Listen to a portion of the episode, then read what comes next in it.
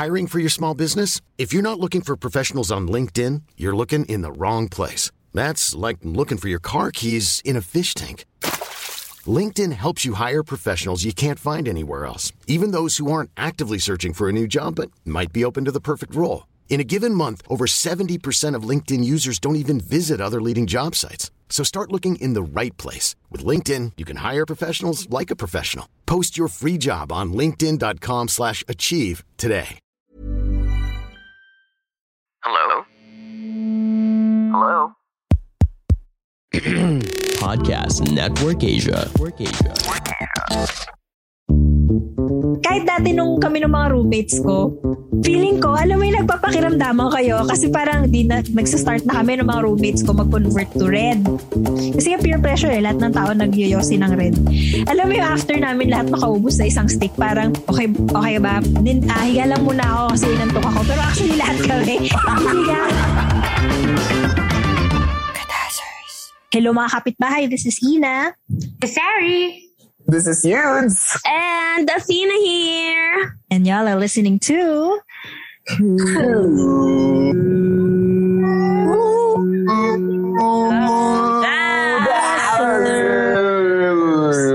Yeah, yeah, yeah, yeah. Yeah. Yeah.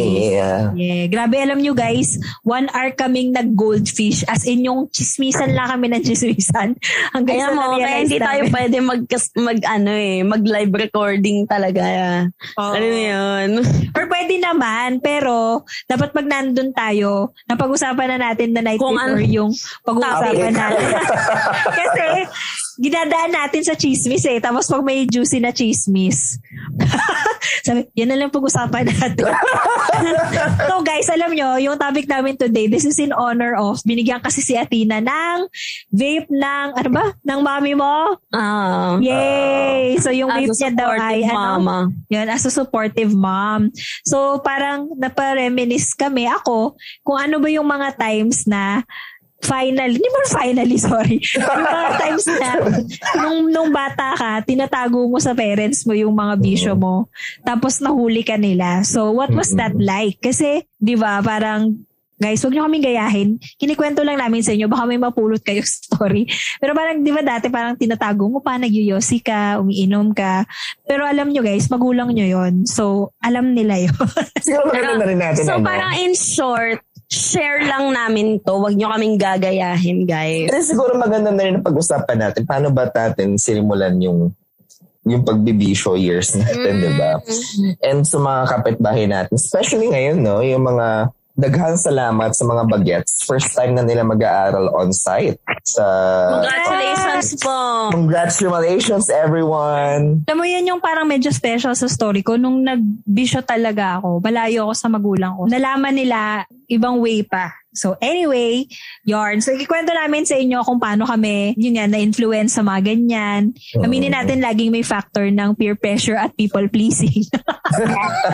Tapos, eventually, paano nalaman ng parents mo and how did you deal with it you know, and how did you talk about it with them? So, kanina, nagra-ranking na kami, parang sabi ni Yudes, medyo scary, hindi man scary, medyo dark daw yung kwento niya. Sabi ko, mauna ka na.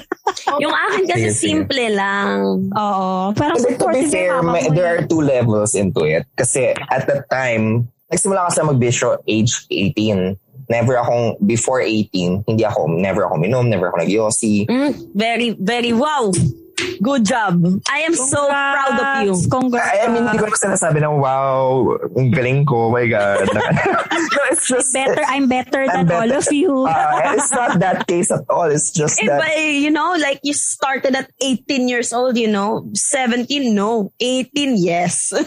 diba? It's just, wala lang talaga akong lakas ng loob na bumili ng Yossi, tapos hingian ako ng ID. Alam mo yun? Hindi, Hindi talaga ng ID before. ha? Guys, Kasi ako- yung ID? Ay, Kasi siguro ako idea sa head bagets. mo. Ah, in my head. Tsaka sa mukha talaga akong bata nun. Di ba nga, na So, before, kung pardagul dito sa Ascanio Street, ta, bibili ka ng Yossi dito, ikaw pa makisindi para kay mama. Hindi yung naranasan ko po, tay. alam mo na, na, naranasan ko naman bumili. Pero yung, alam mo yun, yung parang nagigilty ako. Kasi, to be fair, before, nung nasa Zambales ako, kilala ko ng lahat ng mga nagtitinda doon. So, there's no way for me na bumili ng Yossi na hindi sasabihin na, uy, yung anak ni, ano, ni assessor bumili ng Yossi para kanino yun. alam mo yun. Eh, wala naman yung kuya niya. Hindi niya kasama yung mga kuya niya nung oras na yun. Yung, yung mga ganun. So, parang nadala ko yung anxiety na yun pagdating ko sa Manila. Sa alak naman, eh, ano, yung mga brothers and sisters ko nag-encourage sa akin na matutong uminom. To their credit, gusto nila na pag kumalalasing ako, kasama ko sila. Pero syempre dahil you know, Catholic school girl Ano ako, yun? Naiingi ako. Dahil Catholic school girl ako, sabi ko, hindi, ba, masama uminom. Guys, parang Bad yarn. Bad yarn. Pwede niyong gastusin sa mas importanteng bagay yung pera niyo. Ganun, may ganun, ba ako ngayon? No, noon, noon. So, Ate mo, mutang ina mo, eh, walwal last week, charot mo. but then when I did turn 18, of course, yung mga circles ko nag-expand na. And I kinda, dati, my, my God, ang arte-arte ko pa noon. Pag nalalaman ko yung friend ko nag si parang sumasama loob sa kanya na bakit mo tinatapon buhay mo? ganun, ganun ako noon. Ganun, I was that Catholic. I, I was really steep into Catholic ano, values noon. But then, everything changed with the Fire Nation attack. When I turned 18, alam mo yun, parang it was then at the time na for somehow, some way, nagkaroon ako ng change of values and attitude and sabi ko, sige, let's try. Try lang naman. And then, you know, trinay ko and I never looked back. it was, looking back, it's so funny na parang nagpapanggap pa ako na hindi ako nag-iossi nun. Gayong yung apartment naman namin ng kuya ko doon, yung wala kaming, may atip kami, pero yung kumbaga yung wall namin, hindi abot sa tuktok. So kumbaga may puwang talaga yung, yung magkatabing kwarto namin. So pag nag-iossi ako, imposible hindi niya naaamoy kasi yung usok, diretso pupunta sa kapitan. But, you know, but because you know, I was already in college at that time and I think wala naman silang pakialam. Actually, it was them who encouraged me na, alam mo yun, before naalala ko, ganito ako ka goody two shoes nun.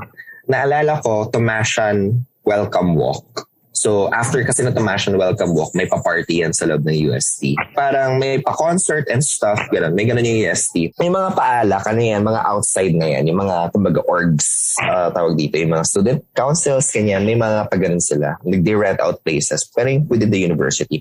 Naalala ko, sabi ko, guys, ano, para natapos yung mga festivities, mga 7. Sabi ko, guys, uwi na ako kasi baka hinahanap na ako sa bahay. 7, 7 p.m. yun, ha?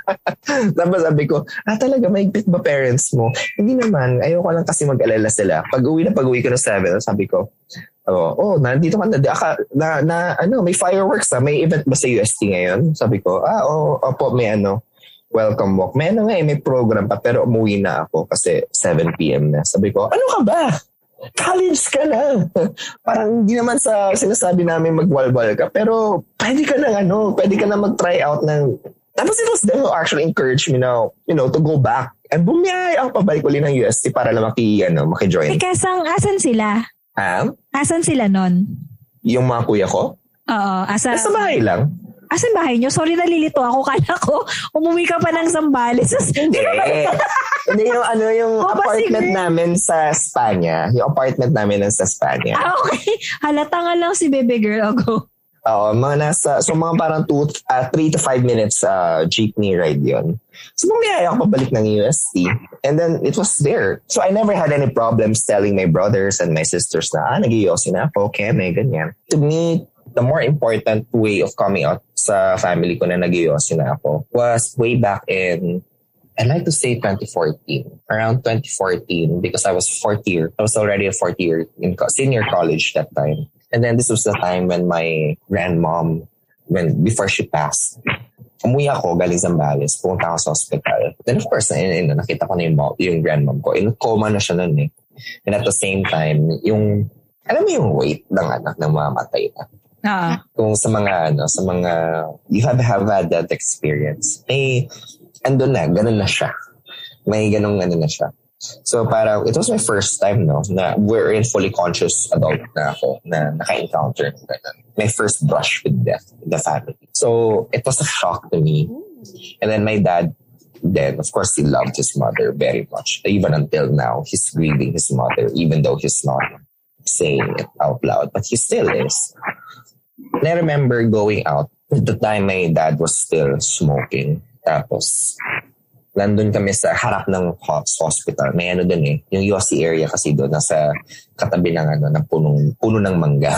Tapos nandun may ano, MY Sun Grahams na, ano, na ashtray. Hindi, walang binibenta ng MY Sun, uh, ashtray ng MY Sun Grahams. MY Sun, MY Sun Grahams sponsor us. Hindi, parang in-improvise lang yung garapon ng ano, MY Sun na gawing ashtray. Tapos in the middle of smoking, naubusan yung dad ko ng Yossi. Tapos kitang-kita ko na yosing-yosi na siya. Tapos pa eh, ako nun may, may naka ano yung yosi ko. Out of impulse, binigay ko yung yosi ko sa kanya para niya. Tapos sabi niya, na, siguro nag, nagkaroon pa siya ng ano eh, ng, naglag pa siya ng 2 seconds. Tapos sabi niya, Apay Barok, nag-yosi ka na? Parang ganun, ba, parang, bakit anak, nag-yosi ka na? Tapos parang sabi ko, parang alam mo yun, natayim ko kasi parang chef, hindi, I didn't expect na by instinct mabibigay ko yung yosi ko sa kanya. Hindi kasi parang kita-kita ko na stress. Alam mo yung stress ng someone na using yosi kaso naubusan siya ng yosi. Gana, gana, gana yung tatay ko ng time, time na yun na parang sabi ko. Then sabi ko na lang na parang, opo, in Ilocano lahat, parang, parang punyeta kang bata ka. Parang namamatay na nga nanay ko, dadagdag ka pa. Ganun yung sinabi niya. Dagdag ka pa sa iisipin niya. Oo, but then, ang punchline doon, kumuha pa rin siya ng yosi ko. So, um, first time niya nakatry ng Marlboro Blue that day. Inti fresh. Minty fresh. To be fair, mal, mal, Ayoko talaga ng blue. Gusto ko black. mas gusto ko naman yung black to be fair, pero this was the time na usong-uso yung Marlboro Blue. Yung bagong labas yung Marlboro Blue, yung, yung kapal na mukha niya, 60 pesos siya, gayong 30 pesos lang ang Marlboro Black na isang kahan. Sorry, pero purple ako. Check. Oh, isa pa yan. Lasang gamot.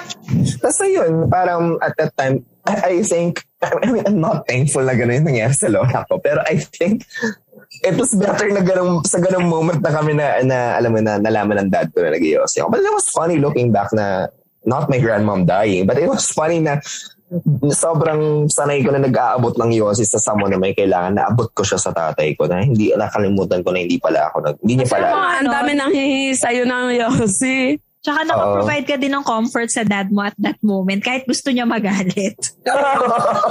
oh, I think that that was that's that's Kahit dumagdag ka sa isipin niya.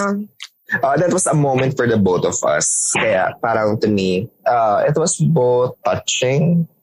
Kasi after no, nag lang kami. And, you know, we were, I just for the first, I think that's the second time I ever felt that I was really bonding with my dad. The last time was in Oh. grade two. Wherein siya yung sumama sa akin sa Ocean, Ocean Park para doon sa field Oh. trip namin sa school. Oh, Kailan ba bumukas yung Ocean Park? Sa ano? Sa Subic. tagal na. Tagal na. Ocean Adventure kasi. Ay, Ocean Adventure, Ocean Kinabahan ako, Adventure. sabi ko, grade 2 ka? Nung nagbukas yung Ocean sabi ko, ha? May Ano ba yung Ocean girl. Park? Diyan. Sa Manila sa Bay? Manila, Manila Bay. Ah, hindi, Ocean Ocean Adventure sa Subic. Sa Subic, sa Subic. Yun. So, that was the, and imagine mo, grade 2 ako. Tapos, fourth year college na ako yung second time nakapag-bug kami ng tatay ko over Yossi pa. Grade 2, ka, grade 2 kami, nagbaband kami dahil masarap yung munggo na binaon namin. diba? So, wala lang. Eh, it was, it was both eye-opening and at the same time, I guess, touching in a way. And it was only then I realized that that was the only time na, that was the last time my dad and I really felt that like we were bonding kahit hindi, but the punchline, hindi kami nag-uusap and over Yossi siya. But then I guess I'll take it. Pero yun yung kwentong Yossi, yun yung kwentong ano ko sa bisyo. The alak and everything else naman. Ah, wala naman silang problem na, nag, na umiinom ako ng alak. God forbid na ala. I mean, for sure, they they know I'm having sex. Pero I'm very thankful that we Oh, never... the sex. Oh, kasama yung sex. Oh, that would be fun. With me.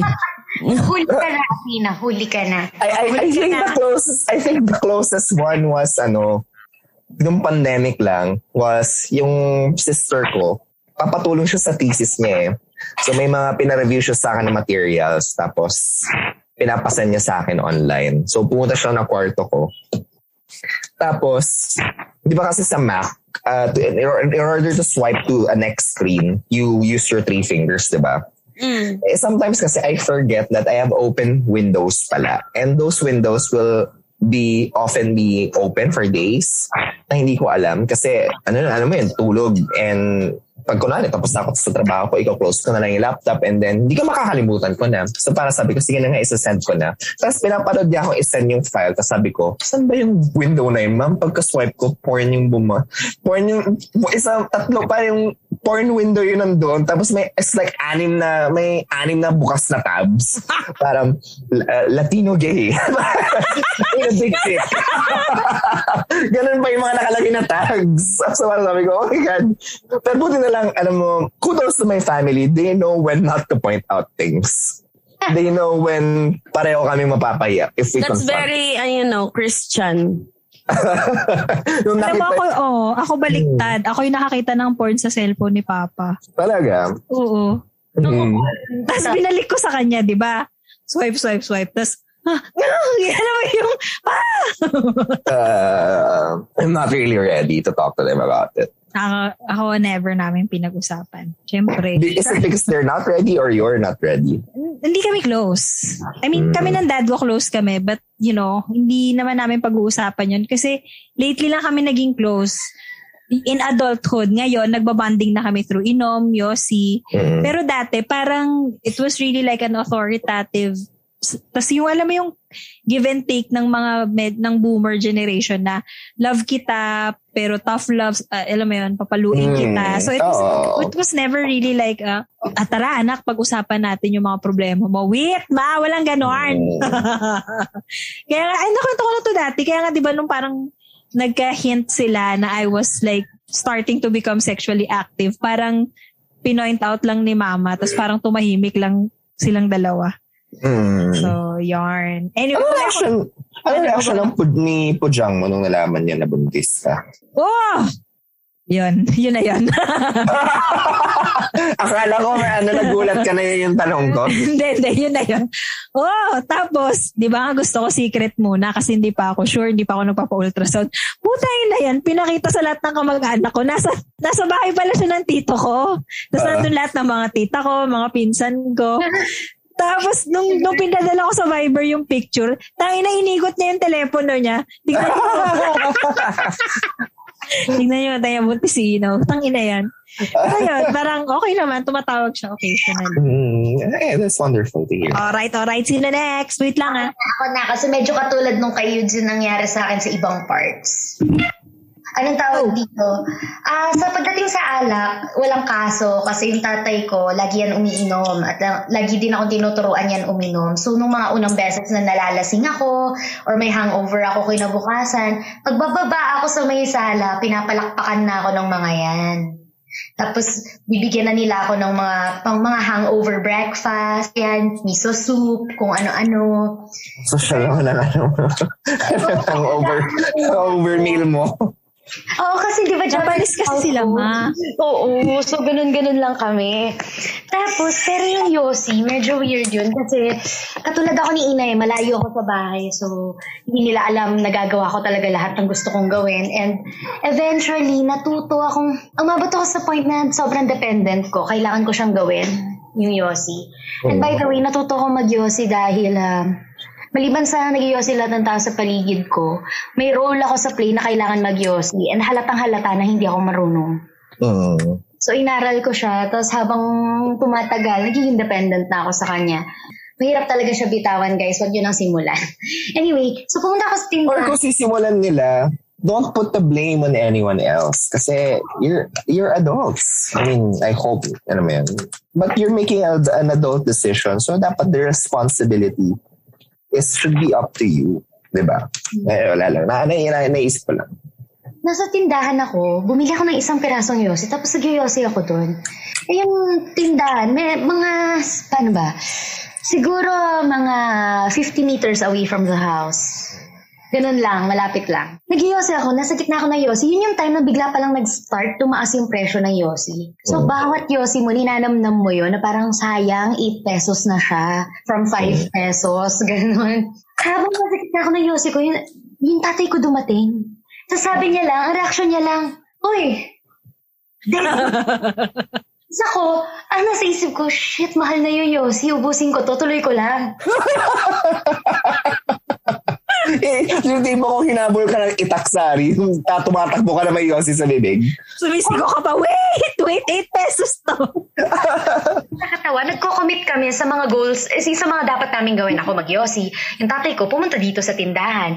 Tapos nung pagdating niya sa tindahan, narinig ko lang siya sabi niya, pabiri po, uh, ganyan. Bumibili siya ng red horse. Tapos ano yun eh, hapon pa eh. Kasi hindi pa lubog yung araw noon, tanda ko yun. Tapos nung nakita ko siya, sabi niya, oh, parang sinabi niya sa akin, ano siya.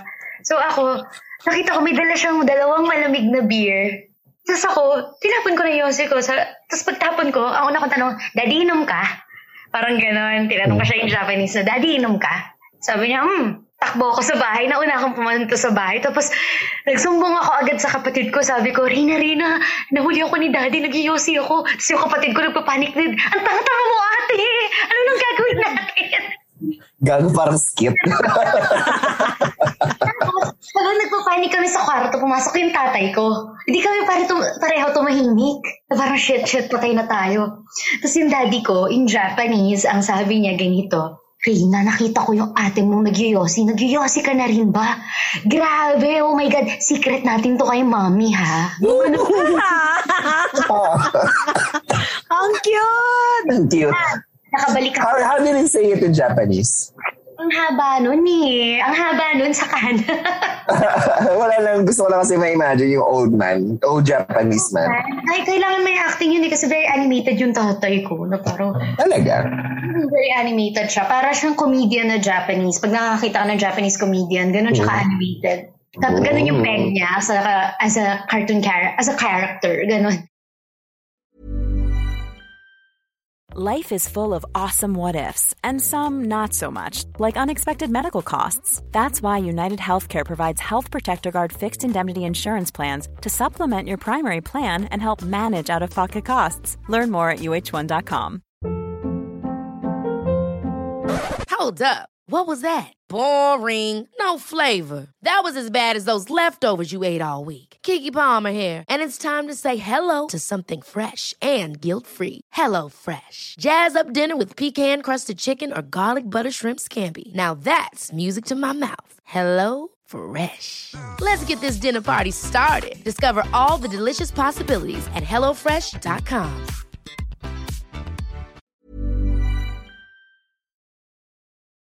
Ito ang malala, hindi doon natapos yung kwento kasi. Di ba hindi nga alam ng nanay ko. And secret namin ng tatay ko. Ah, isang araw, nasa Los Baños ako, I think a week or two after that incident, tumawag yung nanay ko. Hmm. Ay, tumawag yung tatay ko. Tapos ka, hello daddy, ganyan-ganyan. Tapos sabi ng tatay ko, mga gabi to ah. Sabi niya, sorry, sorry. sorry, gumene. Para tiran na kara. Ano daw, lasing daw siya. Tapos si Reyna naririnig, akin na, akin na yung phone. Sabi niya, ate, si daddy lasing. Sinabi kay mami, nadulas siya. Yung mga ganun. So, tapos si daddy sumisigaw from afar na, I'm sorry, I'm sorry. Alam kitang daddy mo. Tapos yung daddy ko, ako na, sabi niya, nasasayang yung pera ko, pinapadala ko sa'yo, yung baon mo, pinaninigarilyo mo lang pala. Weeks, ma'am, wala akong pera. I relate ako dyan. Nangyari sa akin yan. yung nanay ko, naninigarilyo ka, hindi alam pala ng tatay mo. Si tatay ko. Siya, so, kasi naririnig ko malayo na siya, sorry, I'm sorry. Kasi hindi niya daw sinasadyang mas fluke. Eh, lasing na lasing daw kasi siya. Pero alam nyo, hindi ano eh, hindi na ako nakita ulit magyosi nung parents ko after nung nahuli na yon. Pero lalo na yung mom ko, never niya ako nakita magyosi. Not until nung namatay si daddy. Hindi niya sinasad, hindi ko sinasadya. Kasi ako yung pinaka hindi umuwi no. Nasa St. Peter's Chapel lang ako. Mommy and sister ko yung umuwi. Eh, gusto nila maligo naman ako. Umuwi, medyo maging okay. Nagpasama ako sa kapatid ko. So, si mommy lang nasa chapel noon kasama nung mga bisita. May, may bisita nung time na yun eh. Kasi usually nung time na tatlo lang kami lagi sa chapel, walang ibang tao. Hindi ko alam, yung CCTV sa bahay, nakikita niya from phone. Tapos, si mami, hindi ko alam kung bakit kailangan niya silipin yung CCTV. Alam niya naman kami yung uuwi. Sa restaurant, sa loob ng restaurant, nagsindi ako ng yosi. Tapos naka nakatulala lang ako. Nagbumibelong maligo. Hmm. Tapos nakarami ako ng yosi noon nung namatay yung dad ko kasi si Dolly, dinalhan niya pa ako noon eh. Tapos tinanong ko siya, parang ano, kung magkano. Tapos parang sabi niya, ano yan? Kulang pa yan sa'yo. Gumanon lang siya. Tapos nagyosi kami sa likod ng chapel. So may nat- ang dami ko pang natira. Nung nasa bahay ako, yung kapatid ko nasa loob ng kwarto, ako, bumibuelong maligo, nakatulala lang, yosi ako na yosi, nakita pala ng nanay ko. Mm. Wala akong iniiwang kalat, sinspray ko lahat after. Nakita ng nanay ko yun. Tapos, sinabi sa pinsan ko. Yung pinsan ko, nagsabi sa akin, oh, nahuli ka ng nanay mo naninigarilyo. Sabi ko, ay, alam na naman po niya, ngayon niya lang siguro nakita. Sabi ko, Mm. ganun. Tapos, yun, after nun, ang ginawa ko talaga, tinago ko. Pero ngayon, nagve-vape na ako. Alam na nila, ginagawa ko na sa harap nila yung pagve-vape. Ganyan. Alam mo, encourage ka nila mag-vape na lang. eh. Mm. Pero parehas lang naman din ng vaping tsaka UC. I mean, Oo. nothing, none of them is better than the other. Mm. Iba lang yung poison nung vape. Yeah, Pero yeah, yeah. people kind of consider vape like a better option. Yeah, yeah, yeah, yeah. Better option in a sense na ano kasi, wala siyang, wala siyang amoy na Mm. makapit and walang tar. Pero uh, still, still bad shit. Yeah, yeah, it Yeah, is. It that's is. It true. is. You know, I, you know, b- nung nag-start ako mag-bisyo, I became one of those adults na ayoko na, hoy, pag kayo, pagtanda nyo, okay, mag-iosya. Ang hirap bitawan talaga. Hindi ko alam Mm. kung bakit, pero nahihirapan din akong bitawan siya completely. Like, smoking in general. Pero at the same time, alam mo, it's because of Yossi that pag matagal ka na nag-Yossi ka- at may mga nakakasabay kang mag-Yossi sa smoking area, you kind of know a person's state of mind depende kung paano sila mag-Yossi. Yes, totoo yan. At saka maganda siyang ano, conversation starter. Like, kunwari, ako, lagi mong ginagawa sa shoot and plays before. Pag I don't know these people, if I'm intimidated by them, pag Yossi break, I go to them. I offer them Yossi or lighter or I ask for it pag wala ako nun. Tapos, doon nagsistart yung conversation kasi Mm. parang mm. nag-Yossi. So, it was so easy for me during that time. Pero ngayon, parang siguro di na ako masyadong kinakabahan siguro to start a conversation. So, I really don't need it. Pero mahirap, isa siyang bisyo na mahirap bitawan basta-basta. Kasi I think the first time I tried doing it, tinrangkaso ako ng todo and I don't wanna do it again. Ang lala ng withdrawal ko. Ako din kasi FOMO ako. Dati talaga kapag isa yan sa drive. I mean, yun yung sinasabi ko kanina, yung smoking per se, especially smoking. It, because nobody starts to go in, you know, into smoking or even drinking because it's it's good. I mean, pangit yung lasa ng yosi tsaka alak. Yeah. It's really peer pressure. So ako, nung nagsa-start na ako mag-yosi, yung ano ko pa, dati pa, nagme-make pa ako ng excuses kasi syempre I started when I was young, yun nga, di ba sabi ko, medyo har- hardcore dito sa Malibay. Ikaw yung magsisindi. Although hindi ko ginagawa yon Mga cousins ko yung gumagawa no, na pag pinapabili sila. And my whole, fa- alam mo, my whole family were smokers. As in, lola ko, lolo ko, tito ko. As in, dito sa compound, yung si Ero talaga lahat ng tao dito. Si mama, after kumain, dati, lalakad siya sa buong compound. Parang nagti-three sticks ata siya. So parang feeling ko, nung, I think kaya wala masyadong fanfare eventually when they found out na kaming magkakapatid, nagsisigarilyo kami. Kasi, tangin na naman. Huwag na kayo lahat magmalinis dito. Hot meat kettle, kumbaga. Oo, pero ngayon, wala na nagyoyosi sa kanila. You know, because they're, they're older and because of, ay, si Papa pala. Pero nung bata ako, nakatry na talaga ako ng yosi. Kasi nga, yosihero lahat ng tao dito. So, kunyari, yung mga cousin ko, ganyan, parang, try mo to, tapos hihit-hit ako. And I, I never admitted it na I didn't like it. Parang, yeah, yeah, yeah. Alam mo yung ganyan, parang, Ah, ah, okay to, okay to. Such an adult. yeah, so cool. Yeah. Tapos naalala ko, nung college na ako, I started out ng Marlboro White ata. Mm. White ba or green? The green, the, not the dark, not, not Yeah, I the miss black. that. Wala, Wala nang gano'n. Hindi ko ma-explain. Marlboro Menthol Light. Light, ako- ah, light oh, doon ako nag-start. So, medyo kinakaya ko pa yon Kaso parang may isang party na, eh, tibaklat yun eh, ng kasama ko. Mm. Pula. Oo, tang ina. As in, may isang party na, sino nagsabi nung pala si Sari? may isang party na, di ba nga ganun yung mga tibak, pula daw through and through, red horse, tsaka pulang Marlboro. so, parang party yun ng mga tibak. Tapos wala nang yosi, wala akong dala. Iniyoyosi ko yung pula. Tapos in denial talaga ako, May. Nahilong-hilo na ako. In denial talaga ako. As in, okay ka lang. Ginaganon ako ng mga older tibak. Okay ka lang. Hindi ate, okay lang ako. Inaantok lang ako. Sabi, tigil mo na yan kung di mo kaya. Hindi ate, hindi kaya ko to. Siyempre, siyempre kasi ano, pinapang, pinapangalagaan mo yung street cred mo. Oh, parang hindi, ano ba kayo? Matagal na ako nag-yosi. Nung bata pa lang ako, smoker na. Charot. Hardcore to, pare. Hardcore to pare. Tayo na hindi nyo ba alam. I grew up on the streets. Like, yeah, yeah, yeah. I Tapos alam get what you yung, mean. parang, tagilasin yung hilong-hilong-hilo na ako. Pero parang shit, kahit dati nung kami ng mga roommates ko, feeling ko, alam mo yung nagpapakiramdaman kayo kasi parang di na, nagsastart na kami ng mga roommates ko mag-convert to red. Kasi nga peer pressure eh, lahat ng tao nagyoyosi ng red. Alam mo yung after namin lahat makaubos sa isang stick, parang okay, okay ba? Din, ah, higa lang muna ako kasi inantok ako. Pero actually lahat kami, hihiga. kasi nahila sa pula. Oo, taginasin. Pero alam mo yun, nung, nung nag-get over ko na yun, nung tumaas na yung tolerance level ko sa nicotine, yun na, ano na, parang smoker na ako ng red. Pero yun nga, gaya ni Sari, hindi ako, nung talagang hardcore nagbibisyo na ako. Tsaka ano din pala, sa alak, hindi rin ganun ka shocking sa parents ko yun. Uh, Kasi nga, yung lola ko, lolo ko, tatay ko, they were really heavy. Drink- si Papa, they're heavy drinkers. So, kasi yung lola ko, daily yan, utusan kanya na bumili ng tandway, bumili ng, re- ah, ah, si Lola was Pilsen. So, daily yon Tapos, kaming magpipinsan kami magkakapatid. Pag nasa ref, tas walang nakatingin, yung, alam mo yung ihahalo nyo yung tandoy sa juice. Tas, Mm. at, yung konting-konti lang, yung isang, ano lang, yung isang takip lang ng tandoy, hahalo mo Mm. sa juice, tas quote-unquote, magiinuman kami. Ganon. So, and I'm pretty sure, alam ng lola ko kami umu kami umuubos noon. Pero parang, di ba parang, huwag na lang natin pag-usapan, ganyan. Yung pag-inom ko, tsaka pag-yosi ko, nung ginawa ko talaga siya like hardcore na bisyo, malayo ako sa family ko. Yung pinakamalala lang na nangyari, yung parang nangyari din kay Sari na hindi nila nalaman na uminom ako.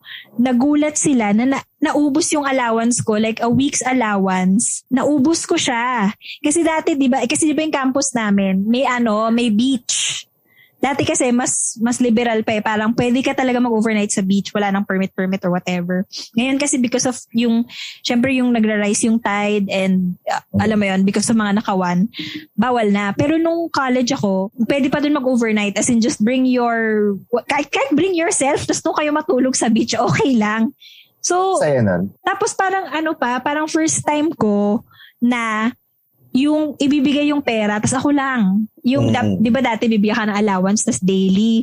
Eh Mm. since malayo na nga ako sa kanila, bibigyan nila ako ng one week's worth of allowance or one month, ganun. Ano yung Sari? Si Sari nagre-react. Same, same. O, Ganyan di ba? Tapos, alam mo, hindi ko alam kung anong pumasok sa utak ko. Parang may, tas yung naging culture namin dati, Tuesday night, tsaka Friday night, nagbi-beach kami. Kasi di ba Wednesday sa UP, yung midday, yung midweek na walang pasok. Tsaka Saturday. Ano? Kay, Nung Wednesday ba kayo? Wait, nung time ko Friday, kaya Thursday night ang party lagi kasi Friday wala nang pasok. Sa amin, Wednesday walang pasok, tsaka yun obviously weekend. Unless may ROTC ka. Pero lasing pa din ako kahit ano, kahit nag-ROTC ako. Sorry dong. Di, eto na nga. Parang hindi ko alam kung pumasok sa isip ko. Parang one Saturday, I literally paid for everything. As in, tang ina, I paid for everything. There were like 10, 20 or 10 or 15 people from the dorm na pumunta sa beach. Tapos ako bumili lahat. Ate, hindi lang kasi yung alak yung binili ko. Nagpaihaw pa ako ng isda. Ang yaman. Pero tangina, ate, pero one week's allowance ko yun. May street cred ka na. Ano Oh, ka pa? Laki sa layaw ka pa. Sinayaw pa ako, ganyan. Tayo na tapos nung nawalan ako, nung naubos yung pera ko, tinanong ako ni Papa. Sabi niya, and obvious naman kasi nga di ba lasinggero yung family ko, palabisyo din. Sabi ni Papa, ba't wala ka ng allowance? Siyempre, ano kasi pa may binayaro? Nag, ano ka ba? Nag-party ka ba? As yung direkta na ginanaw na Papa ko, uminom ba kayo? Tapos hindi ako sumasagot kasi kinakausap niya ako sa phone, uminom ba kayo ng mga kaibigan mo? Hindi ako sumasagot, sabi niya, ah, oh, so uminom ka. Doon ubos yung pera mo. Ma'am, one month niya akong hindi pinadala ng allowance. Taghirap talaga ako ng isang buong buwan Kasi sabi niya, oh, next week wala ka na at hanggang matapos yung katapusan, wala, nang, wala na akong papadala sa'yo. Tongin na talaga, as in. Tapos wala, Magkano nagastos na gabing yun? one week kasi yun eh. So, mura pa dati yung cost of living. So, kunyari, Ah. parang isang libo or dalawang libo. Mm. Pero that time, malaki na para sa yun. oo. Oo, oo. Kasi yung mama ko tsaka papa ko, naka-Manila rate. Eh, Mm. di ba sa Iloilo ako? O, kunyari may 1.5 ako. O, putang ina. O, lahat ng alak dyan. Bili ng isda, bili ng baboy, ng uling, tara! O, ubos, gago. So yun, as in, ganun ako pinanish ng papa ko na, yung point is, I think hindi siya upset na uminom ako. Mas upset siya na Na inubos nagpakitang gilas ka. inubos ko yung pera ko sa bisyo. Tapos parang eventually din, naalala ko pa, nung mga period na yon nung college na ako, nag-quit na ng smoking yung daddy ko. Yung funny story pa dyan, nung bumalik na ako ng Manila, nagyoyosi ako dito sa room, so ibang apartment naman ako. Parang may one time ata hihiram ng laptop yung tatay ko or something. Pumasok siya ng room, nagyoyosi ako. So, parang futile yung ginawa ko. Pinatay ko yung yosi, tapos nag-spray-spray pa ako. Tapos alam mo yung pagbukas ng pinto, yung itsura niya. parang Ah. nakasimangot lang na parang tinago mo pa para kang tanga. Tapos sabi niya lang sa akin, you stop smoking. Sabi niya, that's bad for you. Sabi niya ganon. Tapos parang may, pero eventually may isang moment na yung mga kumpare ata ni Papa from college or somewhere, nakita Siyempre yung tatay mo rin yung magpapakitang gilas. Oo. Ate, alam mo yung mga family namin, yung family ko ano to eh, mga pakitang gilas kami. Dumating yung mga kaibigan niya dito sa bahay, tapos inuman sila. Tapos nakita ko siya, nagyoyosi siya. Tapos dumaan talaga ako dun sa inuman. Sabi ko, Papa, you stop smoking, that's bad for you. Back to you. Lintik na lang walang ganti. Oh, lintik lang walang ganti. Tapos ngayon, hindi ko na nga maalala yung moments ngayon eh, na, nagi, pero parang ngayon, on a regular basis, pag nakikita kami ni Papa, tapos alam mo yung reputation talaga namin, na yung kami yung pinaka-alcoholic, I think. Kasi very conservative yung family niya eh. Naalala ko nung huling family reunion namin sa Laguna. Parang alas 3 na umaga, kami na lang ni Papa yung gising. Tapos umiinom pa rin kami. Tapos yung sila-sila, mga ano lang sila, mga sip-sip, mga Johnny Walker, ganyan kasi galing abroad. Kami ni Papa, tangin natutumbahin namin lahat ng alak doon. Parang lahat ng wine, ako lang umubo. Ah, Pero ako, to me, I appreciate na yun yung naging bonding namin. Di ba, ngayon lang kami in adulthood naging bonded ng tatay ko. Dati it was kind of like strict siya, so hindi ako, hindi siya approachable. Tapos ngayon parang, especially when you learn moderation eventually, it's a good bonding thing. I think you'll learn that if you don't stop the bisyo in adulthood, you'll learn that na hindi hindi siya okay lang na hindi mo gawin to kasi hindi mo siya trip. Gets ba? Pero kung ito yung trip mo, edi dito ka lang, parang swabe lang, gano'n. Dati kasi, tangina, kahit anong alak, papatusin ko. Kahit ano, kahit anong yosi pa yan, tangina, papatusin ko talaga. Sa sex Yeah, I naman, think ano, we've all ay, been sorry. there. Yung papatusin mo lahat. Oo, para lang mapakita na strong ka. May Oo. ira. Oo, yung parang, ano, ang natira na lang lakampana yosi, tayo na yung lakampana, wala yung filter. Hardcore ano lang yun. Oo, yung, oo, oo, natry ko na Pa nakampana. na-try yun. Yes, lakampana. Tapos marami pa yun, di ba? 40 pesos. Tapos parang ang daming laman. Anak ba yun? Or magkaibigan? Magkaibigan na Yossi. Tapos, di ba walang filter yan? Puta, papatusin ko yan. Camel, papatusin ko yan. Alam mo, hindi ko lang Mighty, yata, papatusin ko yan. parang ang hindi ko lang yata kinaya na yun, si something na malapit sa Mighty eh, tapos pula siya. Basta alam ko imported siya.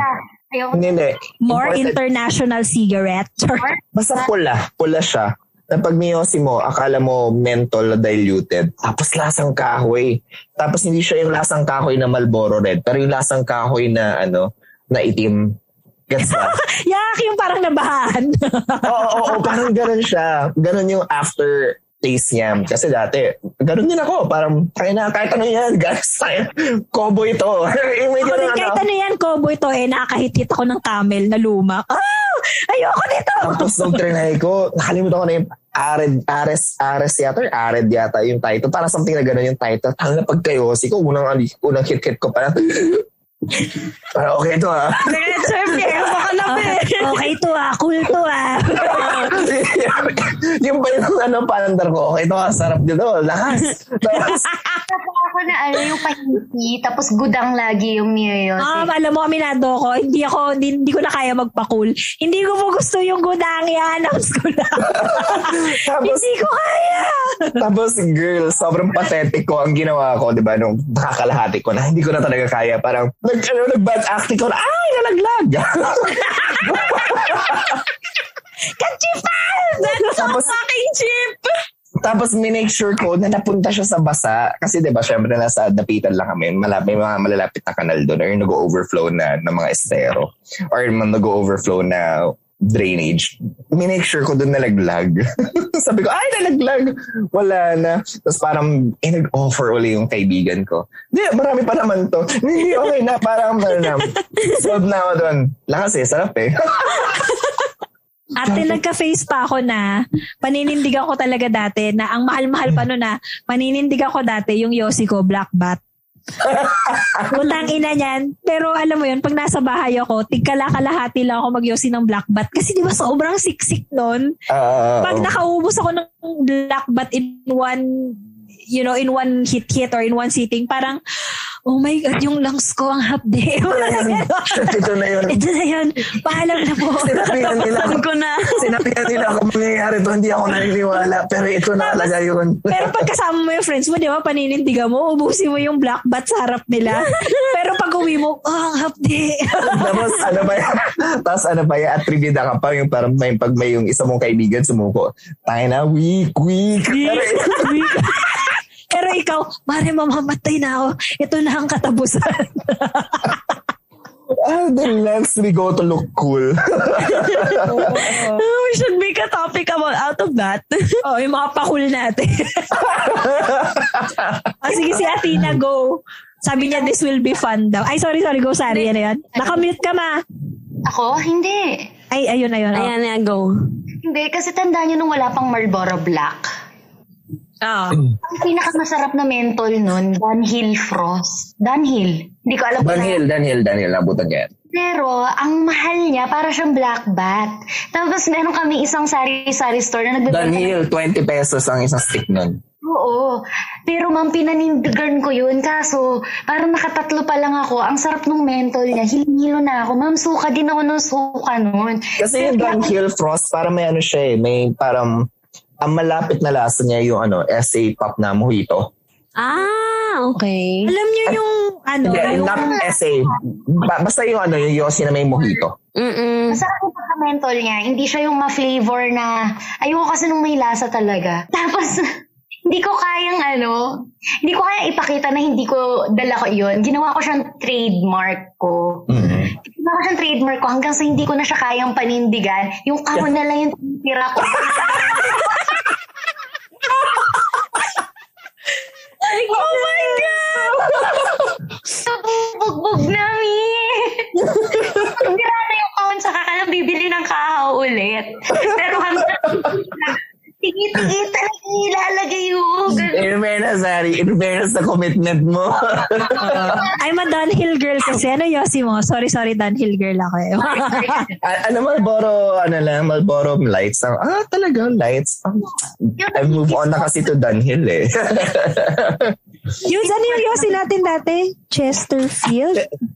Hindi, hindi. Chesterfield yung isa, pero meron Ah, pang isa. Palmol. Palmol. Palmol. Kasi di ba nung tumaas yung taxes, lumipat kami sa Palmo. Oo. Oo, lumipat din ako dyan. Palmol na pula at green. Lucky Masarap strike. yung ano, masarap yung Lucky Strike na black. Ako gusto ko yung lucky strike na pula. Mm. Mas ano lang, mas sharp lang na content. Ang ina ko si review pala tong ko na. Ba't niyo mo kami gagawin? Sabi natin, share lang. Bakit pa nag-ano tayo, B? Ay, pero uh, to be fair, nalagpasan na natin yun. Lahat kayo naka-vape na. Tapos ako, obviously, hindi na ako nagsisigarilyo. So, congrats to us. Mm. Di, tsaka guys, ah, isisingit ko lang to bago yung stories ni Athena. You think hindi ka makakaget over dun sa face mo na yon. When I was younger, I would look at people na nakikwit mag-yossi. Tapos parang, ay, corny, hindi na siya nag-yossi. Ma, eventually dadating ka dun. Parang sasabihin sa'yo ng lungs mo, ate, ate, itigil na natin to. Hindi ko na kaya. Hindi na kaya Hindi na tayo cool. Hindi na tayo cool. ate, tawa na. Go, Athena. Ako kasi I started smoking talaga kasi na-addict ako sa second-hand smoke nila Kuya Yudes. So kasalanan na talaga eh. to. Ikaw pala Sure. Hindi, pero kasalanan ko din to kasi sin- tinatanong naman nila kung gusto ko sumama sa kanila sa pag Eh, alam naman natin lahat na kapag ka nag doon nandun lahat ng chismis. As a FOMO girl, sumasama talaga ako. Tapos na-addict ako eventually. Tapos ako na bumibili ng yosi nila.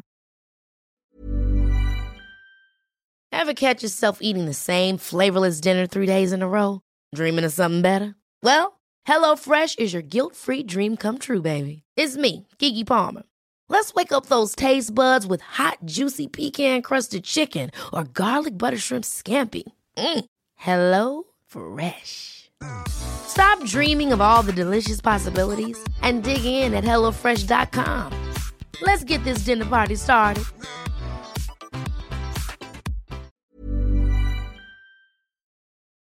There was that one point na nag, nagde-deliberate pa si Atina, ang ginagawa niya, Kuya, buga mo sa Kuya, buga mo sa akin. usok. Tapos ang gagawin niya, hihit-hitin niya yung usok. Oo, guys, bad influence ako. then, ano, then, ano tag dito? So, ang nangyari, dati ang sinasabi ko, hindi talaga ako mag hanggat hindi ko pera. Kasi ayokong ibili yung pera na binibigay sa akin ng nanay ko. Sa, so, ginawa niya, pera namin. pera namin yung ginamit niya pang And, and grabe naman, in fairness, busog na busog naman ako sa mga kinain kong salita. Yes. Kasi parang at, uh, uh, at some point na ano na, na, na bad trip na sa akin sila Kuya Yud, sila at Ingrid, sila sila, sila Martin na mag ka na kasi. Kung hihingi ka ng hihingi, ng hihingi. Eh kung pag kasi parang sobrang ano, parang kakatapos na nila mag-yosi, yosi pa kayo? Yosi pa kayo? ikaw yung adik. Ate, ikaw yung adik. Parang ano kayo ba yan? Iyosin niyo ako, iyosin niyo ako. Tapos ibugan niyo sa mukha ko. Guys, hindi joke yun. Pinapabugan niya talaga minsan yung iyosin sa Oh kanya. my God! Tapos, ah, ah, naalala ko ang first hit ko ng Yossi sa Jollibee Tapitan. Sa labas, si Ate Ingrid ang nagpa-Yossi sa akin. Blue. Kasi blue naman talaga ni Yossi ni Ate Ingrid. Naubo naman ako and then sa in, hindi na hindi na hindi ko na siya pinanindigan muna kasi parang I, I I don't feel like I'm ready for this thing you know like I'm not, I'm not really ready pero dumating yung afam na friend nung jowa ni Ate Nakre at that time. Mm. Tapos nag siya. Tapos inayin niya ako mag And so I did. Yun ang first yosi ko. To, in order to look cool and to get some dick. Which I didn't. yung punchline Ang doon. tangina nung afam na yan, binigyan ka pa ng bisyo, hindi ka, hindi ka pa kinantot. Which I didn't. Nalaman ng nanay ko, in fairness, I'm good at hiding it. Talaga. I think naman kasi, chill naman kasi sila mama sa inom. Kasi sila pa nga ang unang nag-introduce sa amin eh. Like, parang 10 years old pa lang kami, pinapashot kami ng the bar. Mm. Yun pa kasi, the bar gin pa yung uso noon nung mga 10 years old kami. So nakalinya yung shot, kami kaming magpipinsan. I-shot nyo, i-shot nyo. Tapos sabi namin, ayaw namin, ayaw namin. Tapos nilalagyan nila lang sugar para daw matamis. as if that's gonna make as if that's gonna make it better, you know.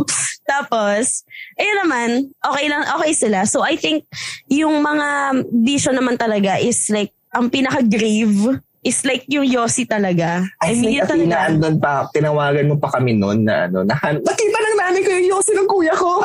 Oo. I, I- I mean, I'm really good at hiding my Yossi. Di ako na, kunyari, uwi ako ng Bulacan, inuubos ko talaga yung kaha ko bago ko umuwi. Tapos, hindi ako nag sa Bulacan. Kasi I can stop it naman. I'm, I'm lucky that way. Like, I'm not really dependent. I, and di- I didn't become dependent. So, I'm, I'm one of the lucky ones na I can stop it whenever I want to. So, ang nangyari is, di ba na-depress ako So pumupunta yung nanay ko sa school kasi pinapatawag siya ng guidance counselor. That's a whole another long fucking story. But tinutulungan niya ako mag-ayos ng dorm and then nakita niya yung lighter. Lighter lang yung nakita niya. Lighter yung nakita niya sa ilalim ng bed. Kasi nalaglag ko doon. And nakalimutan ko siya. Yun lang. Tapos kumakain kami sa ng chicken rosemary sa may good munch, sa may dapitan. Sabi niya, nagiyosi ka na? Sabi, sabi ko. Tapos ngumiti lang ako. Sabi niya, kailan pa? Tagal na. Sabi ko ganon. Sabi niya, timing lang. Ganon. Then we we proceed to eat our meals. Yun. Yun lang. Yun lang yung find out nila. And sa tatay ko naman, well, he wasn't really there. So, like, paano niya ako mahuhuli, di ba? Like, the Ah, at the time kasi nasa Italy pa yung tatay mo, di ba? Mm. Tapos, yung sa vape naman, mas nauna pa sa akin yung nanay ko mag-vape. Mag-vape? So, like, so, like the fuck? Kami Like, na. Hindi, sabi ko lang, we. Oo, nas nauna siya mag-vape sa akin kasi nag na siya nung college and then something happened last year which triggered it again. So, bumalik na siya sa Yossi. Then sabi namin, nagkaroon kami ng parang arrangement na parang wag ka na mag-Yossi, wag ka na mag-Yossi, mag-vape ka na lang. You know, kasi parang mas, ewan ko ba, I mean, same lang din naman yung effect. Mas malala nga yung ano eh, vape kasi you can do it Anywhere. const anywhere and then constantly mo siyang hawak lang, ganun. Pero yung Yossi, kailangan mo pa kasi bumaba. Ayun eh, I think yun yung ano eh, bad ah, Yung trade-off. cons. Ayun, yung cons ng pag kasi kailangan mong bumaba to be in a space na open sa Yossi area mismo para makapag Yossi ka. So it's a fucking hassle. So vape is very good. And kaya siya nabibili kasi sumisikat kasi convenient siya. Mm. So yan. Anyways, Kasi plus ano, uh, in what you call this, establishments are more open sa vape. mm, kunyari sa bar, pwede ka sa loob ng bar mag ano. Which I mean, namimiss ko nga, like, kunyari, ipunta ka ng bar kasi sa Yossi area ako nakakakuha ng lalaki vibes eh. Like, you know, paying lighter. Yun, yun ang aking line. That's my line. Paying lighter. Do you have lighter? Yun. That's my line. Tapos, yun na, lalandinan na. Anyways, okay, going back. Sa sex naman, it's a very different thing. Feeling ko, at some point, alam na ng nanay ko na I'm no longer pure. Pure! That's very Christian of hers. Did you have a Um, conversation about it with your mom? Mhm, mhm. Mm. Feeling ko at some point nalaman niya, pero like wala siyang proof. Yung hindi ko madedenay na... Hindi ba siya nakikinig ng Kodazers para sa proof? Eh hindi, I mean, di pa tayo nagko-kodazers, di ba? Mm. Nakikipag-sex na ako, gano'n. So, nalalaman na niyan. Feeling ko alam niya kasi meron akong boyfriend at the time, tapos gano'n, gano'n, gano'n. Tapos, pero wala siyang concrete proof na nakikipag-sex ako. So, kapag kakinonfront niya sa akin yon pwede kong i-deny. Hmm. Until one afternoon. Meron kasi ako Bad feng shui ba to? Hindi. Meron kasi akong sex tapes, you know? And Oh. then, nakasave siya Oh. sa iPad ko before. We, uh, my boyfriend and I, parang at that time, nag-video kami. And that's the reason why I'm not comfortable with doing videos anymore. I mean, it's fun, it's wild, pero I don't like it na because of this situation. Nakita niya sa iPad ko, pinanood niya lahat.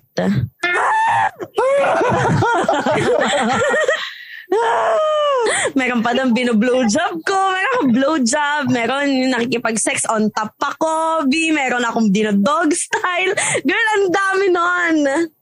Nanood niya lahat. Pinanood niya lahat. Kapag ako yun, Diyos ko, bakit? Ate, magpapalaman ako sa lupa. At pinanood niya kay kuya. Ha? Diyos ko, Lord help. Kaya mo magaling na filmmaker yung kuya mo. Baka ano, what do you call this? Siguro yung impulse ng mom mo is I have to see it in order to believe it. Mm. That time, di ko pa alam na may nangyayari. Biglang na lang siyang tahimik. Sabi ko pa, Starbucks tayo. Tapos nilibre niya pa ako ng Starbucks. Sa kapal pa ng mukha ko, B. Papalayasin na pala ako. At least nakapag Starbucks, mm, pak, ganon. Tapos, ang nangyari, it's, uh, Sa Starbucks sa ganap ng konfrontasyon na to. hindi naman, nag-confront kami sa bahay, um, ano siya, tahimik lang talaga, kasi hindi niya ako pinapansin. I know something's wrong. Akala ko nga, nalaman niya na may ano, na nag-uusap pa kami ng boyfriend ko kasi nga ba hindi kami legal noon. Hmm. Tapos, akala ko yun lang. Eh, it's something more deeper than that pala. Sex tape pala yung nakita niya, B. Sana conversation na lang, di ba? Sabi niya, nakita niya daw nga, ganon. Tapos, bakit ko daw ginawa yun, gan, bakit daw kailangan pa-videohan, ganon, paano daw kapag kumalat, ganon, tapos nakakahiya daw ako, ganon, ganon, tapos di na daw ako pwedeng, ano, kailangan daw, eh, kasi at that time, uwian pa ako, first year ako nun, first year college. Tapos, uwian pa ako sa UST to Bulacan, naka nilagay niya yung kasi naka iPhone ako so tinatrack niya yung phone ko yung location ko kung Ah, I remember ako this. I remember this. There Yeah. was a time wherein ang gagawin mo, iiwan mo yung phone mo somewhere. Oo. Hindi ka matrack. Ta- mm, tapos iniide, tapos parang naalala ko at that time, nasa class ako, tinawagan niya ako. Sabi daw, bakit daw nandito yung location ko? Eh, yun pala, hindi kasi ako naka-LTE. Kasi nga, hello, nagka-class ako, ba't ako mag-LTE? Di ba, minsan na nga lang makinig sa class. First year pa kasi ako, nag-aaral pa ako, guys. o yun. Tapos, ang nangyari is, sabi niya, bakit daw nandito ako, ganyan-ganyan, nag, nag, naglulumandi na naman daw ako, umuwi na daw ako. Sabi, umuwi ka na, huwag ka na, mag, huwag ka na pumasok, ganon. So, parang sabi ko, ay, nasa class ako, ano ba? Bakit ba tinatawag pa ako, ganon, ganon. Tapos, eh, basta wala akong privacy at that time na. Siguro kasalanan ko din kasi nag-sex tape din nga ako, you know. you know, kasalanan ko yun, di ba? So, ayun. Ano niyo Ano- na-resolve yung trust issues niyo nung mom mo? wala, it's never talked about. Very traditional family, Filipino family. It's never But it just about. went away on its own. Hmm, parang, okay, at some point, it got easier. Na I found ways in which I can go out with my boyfriend without her knowing. Mm. Na parang I can go out with my friends na hindi natatrack yung location namin. So, kinaibigan, nung nag-dorm ako, kinaibigan yung, kinaibigan ko yung guards para pag tumatawag, sasabihin na nandun ako kahit wala ako doon. So, I, I found ways. Alam mo, that raises a very important ano, no, point of discussion na, you know, as parents, it doesn't help na to avoid those conversations because ang mga bata, not because they're bad people, but because they exact, precisely because they're young, they will find ways in order to, you know, do, To do it those kinds of things. Oo. to what to do it anyway. Because, my God, ah, alam mo, pag, kaya nga, takot ako magkaanak because feeling ko yung anak ko magiging mas matalino sa akin. They will find ways, kahit gaano ko higpitan yung, ano, yung relationship namin. They will find ways because I did. Eventually, I did. I found ways then to escape yung, ano, yung clutches ng parents ko when it came to, ano, I, I mean, it wasn't that, ano, ah, it wasn't that, it wasn't as it wasn't as tight as as I, I suppose if I was a girl. But still, I found ways na, you know, I would be able to enjoy myself without my parents knowing it. Mm. Alam mo, to me, buti na lang, I mean, I'm not saying buti, pero parang, yung tatay ko kasi, when he was younger, rebelde din siya. So, sobrang, yun nga, bisyuero talaga siya, sila ng, siya, tsaka yung mga lola ko, lolo ko. So, parang feeling ko, kaya hindi sila, my dad was, was strict in a sense na, parang do what I say. Pero parang hindi siya yung level na, pag gusto kong lumabas, hindi niya, he'll, I think, nakakatulong sa kanya na he saw himself.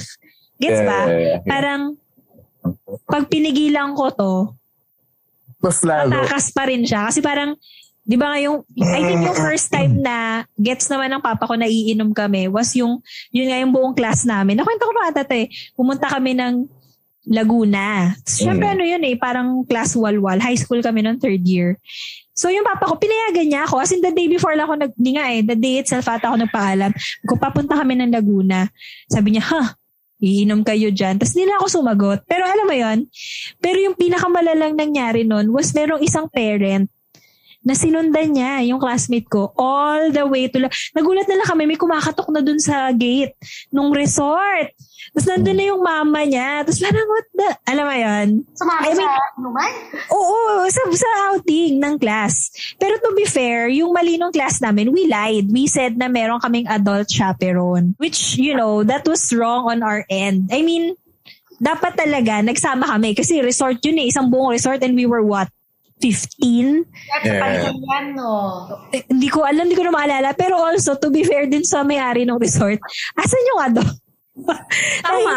Kalahati kami. Parang, kalahati kami ng class. We were like 30 of us. I think din man 30. Parang, there's 20 of us. Tapos, teenagers kami lahat. Tapos, pinayagan niya lang kami. So parang yun, parang that really raises a question, especially for yung mga older millennials that are becoming parents. I think parang na- nakakatulong yung ginawa dati ng dad ko na titignan mo lagi yung self mo na nung bata ba ako, what would I have done? Kasi ganun kami ngayon nag-usap ni Dudong eh. Parang pag nalaman ba natin na sumisex yung anak natin, anong magiging, kasi dati di ba yung matic reaction ng parents, yung maglulupasay, yung mga ganun. or magagalit or something. Yan, I mean, ganun naging reaction, I think, ng nanay ko. Oo. So, yun. I mean, Kaso ano, El, Lorna Tolentino School of Crying lang siya. Yung punas-punas lang ng mata. dati yung may Oh, classmate ako ano. dati. May classmate ako dati. Pumunta pa siya sa principal's office. Tapos siya yung nag-report sa anak niya na nakikipag-sex yung anak niya. Yung, yung parang yung principal. Oh my God, ganyan yung ano, Ano yung gagawin ko? yung magulang ng ex ko. Oh my God! Hiki lang yun. Tapos dilala niya kami sa ano, sabi naman, sabi niya deserve daw namin ma-expel for that. I mean, deserve naman talaga. Pero like, those private things could have been handled privately kasi private siya and we're very young and naput kami sa spotlight ng ako yung lahat. principal doon. O, ano pong gusto nyo gawin ko? Burahin Ay, ko Catholic hiki. school kami. I think that, that that's what institutions have to evaluate among themselves na no matter how much they protect their students, the students or young people right now will have a, have a limited access when it comes to these types of information. Oh, whether- kasi like, ano eh. I mean, it's proper sex education talaga, yeah, I think. I, I, I think one of my favorite, ano, one of my favorite PSAs was from a porn star na parang, hi, ay, kalimutan yung pangalan niya, parang kunwari, I'm Lynn from Las Vegas. uh, hi, I'm Lynn from Las Vegas and I'm a porn star. And your child is watching this and they don't know what I'm doing is performance or parang something like that. But you know. Gusto ko yun eh, parang, makita. but you know, and it's going to be up to you to teach them that what they're seeing in this video is not how it should happen in real life. Oo, kasi sa porn, dati, mga, al- alam mo yun, wild things happen sa porn and then you think you can recreate it the same yeah, way sa personal and then you get into dangerous situation kasi Yeah, yeah, yeah. ano ba yung mga nasa porn puta yung mga pari ano ba yun Eiffel Tower mga ganon B Alam mo, maraming guys na sloppy makipag-sex kasi feeling nila parang porn. Yung gigil Yeah, lang yeah, si girl. Para magtrabaho ka, bawal Laila di dito.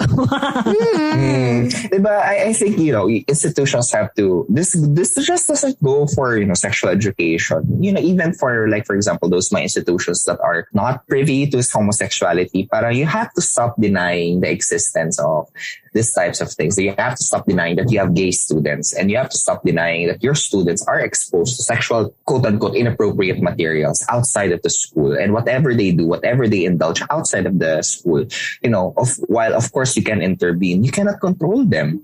And I think rather than denying that they exist, Educate punishing, them. uh, punishing them for, you know, engaging themselves in those activities, I think it's import, important. It's more important and it's more effective to initiate a dialogue wherein the kids will feel safe that, okay, we're not stopping you. We're, we're not, we're having this conversation not to, t- to say that you're a bad person, but, you know, to remind you that if you engage in these types of activities, you need to be of a certain age or of Yeah. a certain state of mind or mindset. Tsaka kasi ano, unsafe lang. Kasi at that time, I felt like it wasn't normal for me to do those things. Yeah. It's normal kasi hormones eh. Hormones lang yun eh. Di, I, I thought it was love. I thought it was, you know, but it was just fucking hormones. And then if we, um, if we were educated enough na what we were doing was unsafe for us, then alam mo yun, na, yun merong repercussions, bukod Yeah, sa mabuntis, unsafe, magkasakit. it's unsafe because it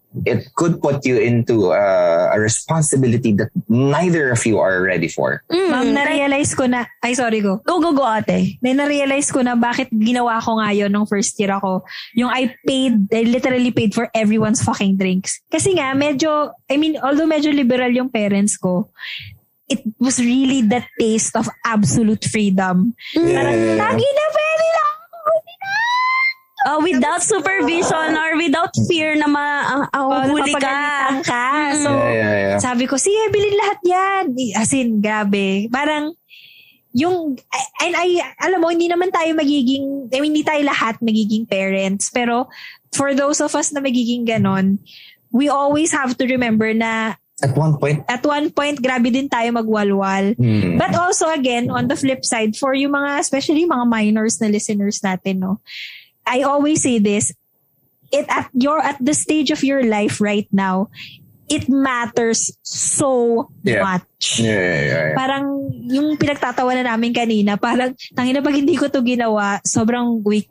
Sobrang weak ko, nakakahiya. So you do it anyway. But you know, it's just, we're just here to remind you na, you know, eventually when you get older, or even if you're in your age right now and you realize it's not for you, yeah. you can say no. And good Yeah. friends will not push you to do those things if you're Yeah. not comfortable with them. I oh. think, you know, when if you're in a circle of friends we're in, I mean, sige, have, have, go have your fun. But if you have other friends that are not inclined for that, do not force them into it. Do not make them feel guilty oo. for participate, for not participating. parang lahat tayo dito eh. We come from that like, kahit si Athena, she's Gen Z, but she's not like a mi- minor anymore, right? Parang lahat tayo, we come from that age na kailangan mong gawin. Kasi parang shit, kasi ano to, mababawasan yung street cred ko. Oh, But- kasi we all did it to in order to look cool, even having sex. Oo. You know, because everybody at school, I was talking about it. I mean, sa school ko, ako, ginawa ko yun kasi para cool ako. Parang, ay, oo, naka, na, nakapaglagay na din ako ng hiki. Ganon. I, I- I don't blame you because in a way, tama yung sinabi nila na masarap yung bawal. In a sense na it stokes your curiosity in the sense na, wow, bakit siya bawal? If bawal Kaya siya, nga why are hindi siya people dapat doing it? bawal. Dapat ang conversation starts with, this is unsafe for you and hindi namin kayo pinagbabawalan. Pwede mo siya gawin when you're at your later age. Pero ngayon, it's not safe for you. Oo, na, na parang right now, you're not missing at anything. Y- Oo. You're not missing out. Rather, Tsaka what na, normal yung nararamdaman mo. Kasi uh, what I find out, if you know, it's if it's not your time and you try to pursue it ahead of you, the experience will not be as you thought it would. Mm. Be it be it Yossi, Alak. Ako, ako, of course, I would always say na, you know, yung mga bata, younger kids, if you can, don't, huwag kayo mag-Yossi. Pero ako, at, but at the same time, I also tell them, kung mag-Yossi kayo, be sure that it's your choice. It's Ah. Not, ako in that regard I was happy na parang I at least sabi ko in my in my head ang negotiation ko noon is everyone in my family smokes naman except for my mom. Everyone smokes. So I think at the end of the day they will be disappointed you know because of well that's just our culture. But at the same time at least I did it when I'm 18 it wasn't a case of hiningian ko sina yung mga uh, older people sa akin na, "Uy, panging Yossi." it wasn't that. It was a case of stress kami lahat nun. And then bigla, nagulat na lang sila, bigla na lang akong bumili ng Yossi. Tapos ni Yossi ko. Alam mo yun? Because at that time, you know, of course financially I wasn't independent, but at that time, I already knew the, I was well aware of the repercussions. I knew that, you know, I knew this will get me sick. I knew there, you know, yung mga ganun bagay. And come what may, whatever happens to me, and alam mo yun, and I'm in the hospital, but I'm not going to say na, you know what, this happened because I was with, with bad company. No, this happened because I chose it, and it was an Mm. adult choice. I knew this was, I knew this was a possibility. Eh, kahit sa, kahit sa pag-inom, alam mo yun, Mm-mm. na I knew the responsibility. I knew there are the responsibility that I ha- I had. You know, I of course, of course, you know, I I'm always made sure I, I was around people that I trust. But at the same time, I also made sure that if I'm going to get drunk, I want to be responsible for myself. Guys, kikwento ko sa inyo yung pinakamalalang inuman nila Eduardo to the point ata na muntik na siyang ma-expel sa dorm. Mm, Go. Birthday niya. Tapos may first time, first year sila. Ah, Hmm. first year ba or hindi? Nasa BD na siya noon eh. So BD was bad dorm. Nasa BD na siya noon. Tapos birthday niya. Tapos yun, nagpainom siya. Eh kasi ang nangyayari dati sa dorm namin, pag nagpainom ka, para siyang fish and loaves. Yung, ah, inom kayo, sige, ano din kami, magko-contribute kami. Patak. So, patak, patak tayo na. Di, kasi yung BD nga, di ba, medyo, doon na pupunta lahat ng demonyo. BD din ako, guys. So, doon sa, doon sa dorm na yon wala pa ako noon, hindi pa ako student noon. So, nagpainom siya. Tapos, syempre, pati, because dati nga walang control sa ganun eh. Parang, ah, hindi ka marunong uminom. Hindi, tonight, matututo ka. Tapos alam mo yung, Mm. pero ikaw naman, parang hindi pag pag tinanong kayo na pilit ka ba syempre sasabihin mo hindi kasi ginusto ko din kasi ganun yung culture dati na parang Mm. hindi inom ka tayo We're na all part ganyan. of it. We're Oo. part of that culture. Oh, parang hindi inom ka tayo na ganun ganun so may second year ata na I think hindi pa siya ever I mean I'm greatly greatly concising the story pero ang point lang is lasing na lasing na yung sophomore kasi yung freshman dorm sa kabila, so sophomore na siya. I think hindi ko maalala kung first year dorm to. Basta anyway, the point is, that guy has never had a drop of alcohol in his life. Or he probably had, but not that intense. Mm. Kasi sobrang lala nung ininom nila. Tapos, ma, ang nangyari, bumili siya ng pansit canton sa second floor sa girls wing. Ate, nahulog siya ng, nahulog siya ng hagdan. Hindi lang siya nahulog ng hagdan, ha. Alam mo yung doon siya sa landing, yung rail. As in, poo, nahulog siya. Oh my Ah, God! Hindi siya nag-roll over. Hindi, nahulog talaga siya. As in, chef, nahulog siya. Tapos na-unconscious siya. Of course, na-unconscious siya. Tapos, yun na, ba, ang laking, ano, no, ang laking issue nun dati, napatawag si Eduardo sa, sa, ano, sa office. As in, sobrang lala. So, whenever we're talking about dangers, that's, you know, one of those. Parang, it, it can put you in jeopardy if you're not careful. Mm. So, ako, yung whole point ko lang naman dyan, hindi naman ako, alam mo yun, I'm not a, I'm, I'm not just a regular mom. I'm a cool mom. Charot. Pero alam mo yun, parang, yeah, go ahead. It's really part of it. I do understand peer pressure very much. You will want to do it. Mm. At, at that Yeah. time, you don't think it's peer pressure, but it is. But it Like- is. No one likes the taste of alcohol. Jesus Christ. Eh, you know, except if it's a good cocktail. Pero parang, I don't go in there to drink beer kasi masarap siya. Alam mo yon I do I- it because it's cool. Oo, parang, yeah, Red Horse, tibak tayo. Taste of beer, ha? Depende sa beer, di ba? Ako masarap sa akin Gold Eagle. Ay, Gold Eagle. Smirnoff ako eh. Gold Eagle. Oh, Gold Eagle. I don't. I like Smirnoff, but I don't like it anymore. I like Sunmig Apple Wait na. More, ah, Pero red, but I don't like Smirnoff, uh, alcohol na TBH. Red horse Like, ako forever. Red Horse ka Oh. talaga. Beer review na pala. corona ko, corona. Yun, but anyway, yung point is, nobody goes in there because they want to do it completely. But I understand that.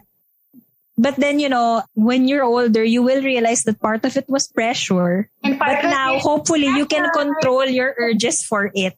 Yeah, yeah, yeah. And at the same time, you know, when you see someone who's younger and who's experiencing it in the first time, parang I think incumbent onto you to make sure then na, you know, they're doing it in moderation. Oh, Oo. problem. Parang, kung tayo nga gusto natin, tinutulungan tayo nung time na yun eh, di ba? Mm. Parang i-guide din natin. Huwag nating hayaan yung mga tao magkamali lang basta-basta. Pero kung yung magkamali with guidance, kumbaga. Yeah. Uh, kung halimbawa naglalakad sa, ano, naglalakad pa uwi, tapos di makalakad ng straight, doon hinahayaan ko, hindi, hayaan mo, kaya. Oo, oo, oo. Pero pag nakikita ko na na, oo. Pero alam mo, pag nakikita ko na na ang tapang-tapang niya, yung feeling niya, hindi siya makukulong kahit anong gawin niya, doon ko. May mga May mga ganun eh. ganon nga. Tapos meron din yung pag nangangawa, alam minsan kailangan mong tapikin na medyo strong yung ano, yung buka na, huy, bumalik ka, bumalik ka. May ganun eh. Na-try ko na yun eh. Buti na lang pag nalalasing ako, nakokontrol ko talaga. I mean, humihiga ako sa street. Pero like, alam mo yun, yun na yung Ako, severity of nakita it. na nakita na ni Sari to. Pag ako talaga nalasing, kung saan ako abutan, di ba, Sari? Guys, dyan lang kayo ah. Tapos, kahit saan putang ina nyo. Guys, tulog lang ako. Idlip, ang term ko pa, idlip.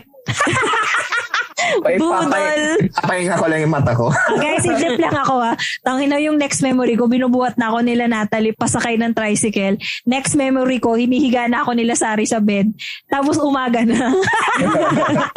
ako dati kasi there was a point wherein mangawa ako na lasing. Na pa, hindi naman mangawa, pero yung hindi ako mapig, hindi ko mapigilan emosyon ko pag lasing ako. Talaga yung mga friends ko nun. No? To their credit, at, one point, sobrang ingay ko daw na napalakas talaga yung, yung tapik sa mukha ko. Nasampal talaga ako. Parang, oh, girl, tata, ano yun na tayo ng, ano, ng mga kapitbahay. An, tapang kakatakoy na tayo ng mga kapitbahay. Maghunos dili ka. Ano yung mga ganun bagay? It, it sometimes, it sometimes happens. So parang what do you call this? Extend the mercy you would want nung bagong lasing ka din. Muntik na ako mapalaya sa isang kondo. Kasi sobrang, i- parang yun yung faces ko pag lasing ako eh. Parang madaldal, maingay, Meron maingay ka, na, gags, alam mong lasing na si Ina pag ano, pag magtagalog siya, ganito na. Oo. parang, mai, ano, hindi, ito pala yung stages ng lasing ko. Madaldal, maingay, walwal yung ingay. Tapos, pag nabagod ako, alam mo yung kasi kanina pa ako nagdadaldal, kanina pa ako nag, nagsasalita. Pupunta na lang, mawawala ako first kasi susuka ako. Second time, guys, it, favorite ko yan. Guys, idlip lang ako ah. Eh, pero Ina, may stage, may stage ka din ng lasing na ano, iniiyakan mo lahat ng women's issues. Yes! Yes! Tapos yan yung kasabay ng Tagalog kong malalim. Oo. Oo. Pero hindi nyo ba alam ang mga dinadanas ng kababaihan? Mga ganun. Kailangan nila matanggal sa ganong sitwasyon. Oh, may version ako niyan, pero world hunger. Parang, hindi ko alam kung ano kung ah, excuse ko lang yun para matikman yung pulutan ng kabilang table pero parang yung issue ko is parang ang dami-dami nagugutom sa mundo sa Africa nga wala silang makain Tapos kinakain mo yung pulutan nila. nakainin ko yung pulutan para lang hindi masayang. Pero alam mo yun, to- hindi ko alam kung concern ko lang yun as a lasing or totoong ah, may ki- meron akong ano sa World Hunger. May bubog ka sa world hunger. ako naman, alam mo, lasing na ako pag nagre-radio broadcaster voice na ako. Yung malalim na malalim. Oh, malalim na yung boses ko tapos lahat ng kausap ko parang ano na, parang may fini-feature na tayo para sa ating show ngayong gabi. Oh, oh, yun actually yung last nga na nalasing ako kasama ko si Papa. Buti nga wala si Papa nun sa table eh. Yung mga pamangkin ko na mga minor de edad, they were probably horrified. Kasi nga lasing na ako. Tapos iniiyakan ko yung mga that time height yun ng Nana Rosa. Ini, kinikwento ko sa kanila yung plight ng comfort women. Tapos umiiyak ako. Tapos hindi ko yung mga cousin ko na minor de edad. Ay, hindi nga cousin, sorry pamangkin. Feeling ko, tita, tama na. Natatakot na po kami. Natatakot na po kami. Tapos ano ko, imagine you being daddy lahat. Yar. Tapos guys, yung iyak ni Ina, hindi siya biro. Yung bumanawa talaga siya. Basta umiyak di. oh, grabe yun, grabe. Naalala ko, the last time na nakita kita noon, nasa house party tayo noon. Tapos may friend tayo kino-comfort to na parang, ah, hindi mo yung deserve. ah, talaga. Ay, nangyari. Ako yung iyak ng iyak. Oo. Na yung, yung tipong yung friend na kino-comfort nila, kino-comfort na sila. Oo. ano, dadaan ako sa face na ganyan. Ah, nangyari sa'yo yan. Ah. Hormones? Lasing lang talaga ako. Ay, grabe. Kapagod. Alright. So guys, so oo, ang dami namin, ang dami natin na pag-usapan nyo. Grabe yung range. Basically, yung pag nag-usapan lang namin dito, bisyo. And again, just to summarize everything, just do everything in moderation. If you don't wanna do it, then don't do it. Tell your friends. They should understand. And also, just sa mga magiging magulang natin dyan, guys, hindi na uso yung kinakandado nyo yung mga anak nyo at pinipigilan nyo sila. Ang tamang gawin nyo, kausapin nyo yung mga anak nyo at sabihin nyo sa kanila, naiintindihan nyo sila. Okay? Bawal magmalinis Yeah. dito. Walwal ka Sa lang mga- last week eh. Charot. sa mga bagets din, uh, again, what do you call this? Yes, it, naiintindihan namin kung saan kayo nagagaling. Nakaka-excite ang unang lasak ng kalayaan na kung saan walang magbabantay at magbabawal sa'yo. But at the same time, tandaan natin na andito, limbawa, especially sa mga prom di kids dyan, no? Uh, Because I feel you, I've been there. You know, it is exhilarating. But uh, balikan natin yung rason kung bakit kayo nasa Maynila. Nasa Maynila kayo para magkapag-aaral o kaya maghanap ng better opportunities for yourself. So kayo mag-concentrate. Ang alak, ano mo yun, ah, hindi naman aalis ang alak eh. Oo, nandyan lang yan. Andyan lang yan. And at the same time, sa mga friends natin na ano na, na batikan na, batikang kamalor na, ano tayo, dapat I think the more na matagal na tayo sa business ng, ng pagiging manginginom, the more, the better advices we should give to our, to the people na bago pa lang. If they don't want it, then, then don't. But if they want to learn on their own, you know, number, I think, let your wisdom, the good things, alam mo yun, yun yung ituro nyo sa kanila, wag nyo sa, ay ano, i, make sure that, you know, make sure na yung mga inuman ninyo, ligtas yung mga tao na nasa paligid ninyo, mga ganyang bagay. In all, every sense of the word. So, but at the same time, enjoy nyo lang din, mga bagets. Enjoy nyo lang din siya. But Oo. as long, uh, go, Sari. At saka huwag kayo matakot magkamali. It's all Mm. part of life. It's all Mm. part of And life. sometimes din, hindi na sometimes, most of the time, yung mga friends mo for life, sa inuman mo nakakamit. Totoo rin yan. Yes, I have to say, I have to agree with Nung tayo that. nagkakilala lahat. Ay, ako, nakilala ko kayo lahat sa inuman. Uh, ma- uh, pinaka, ano, pinaka, I think, nag, pinaka nag-bond kami ni Sari was during one uh, prod Sino? party. Hindi ko lang alam kung yung first prod natin yung together, Nana Rosa yun sa Oo, baka. Na, nag-inuman tayo tapos parang nagkwento ka lang bigla, bigla out of the blue nagkwento ka ng ano mo, ng storya mo. Mga ganun bagay. So yun ang mga ganun mga kapitbahay. There's fun to be had sa mga ganito. But at the same time, make sure that you're, you know, you're prepared for whatever because one, at one point or another, when you do these things, you have to be responsible for yourself then. Just as Yeah. much as you are responsible for others, you're also responsible for your own actions. Huwag niyo akong gagayahin, nagpapabuhat ako. Charot. so, yun na nga mga kapitbahay. Ah, again, you know, uh, summarize na siya ni Yudes. So, yun, kung meron kayong mga kwento tungkol sa pag-inom, pagbisyo nung nahuli kayo ni mama, or yung mga, you know, yung mga nagbisyo kayo kasi gusto nyo magmukhang cool, kwento nyo sa amin. Ay, te, kwento nyo sa amin yung gusto nyo sana magmukhang cool, pero hindi kayo, hindi nyo kinakool yun. Fun yung mga ganong kwento. Kasi madami tayong ganon eh. That tayo duman dyan. Walang taong pinapanganak na cool, okay? Char. so yan, kwento nyo sa amin. Everything is at Kudazzers. And how do you spell Kudazzers? That's K-U-D-A-Z-Z-E-R-S. Yeah. So we're on Twitter, Facebook, TikTok, Instagram, you name it, nandun kami. Also, join up. Guys, just con, alam mo, every time ina-announce namin mag-join kayo ng group ng Kudazzers, yung pamilihang bayan, ano, ng palengke, ano? Basta yon pamilihang bayan ng Barangay Kudassers. Madami nga sumasali, hindi naman sinasagot yung mga security questions Don't namin. worry, sa mga membro na, don't worry guys, one of these days mag-update kami doon para masabi niyo may premium content kayo. Oo. Pero kasi guys, oo, pag yung mga bagong gustong sumali, sagutin niyo yung security questions nat natin. Kasi ayun eh, it's, it's a way to protect us all and it's also to keep away yung mga tao na gusto lang tayo i-spam. So yeah, Mm. join that group. You can interact with other listeners of Kudazzers and also I think um, si Chairman Iana meron siyang pag-group chat. So kung gusto Mm. sumali doon, message nyo lang si Iana. So yun din. And also again, we would like to thank Podcast Network Asia. Alam nyo, PNA, yung Kudassers, nagsimula siya bisyo lang. Charet! Tapos yung bisyo namin, sineryoso nyo. So maraming salamat sa Podcast Network Asia for always being supportive. If you want to listen to our co-affiliates, madami silang sari-saring topics. You may do so. Just go to the website of Podcast Network Asia and um, yun, give them a listen. So did I miss anything? I'm pretty sure wala. Yes. So mga kapitbahay, this is Ina. This is Sari. This is huge. And Athena here. And y'all just listen to...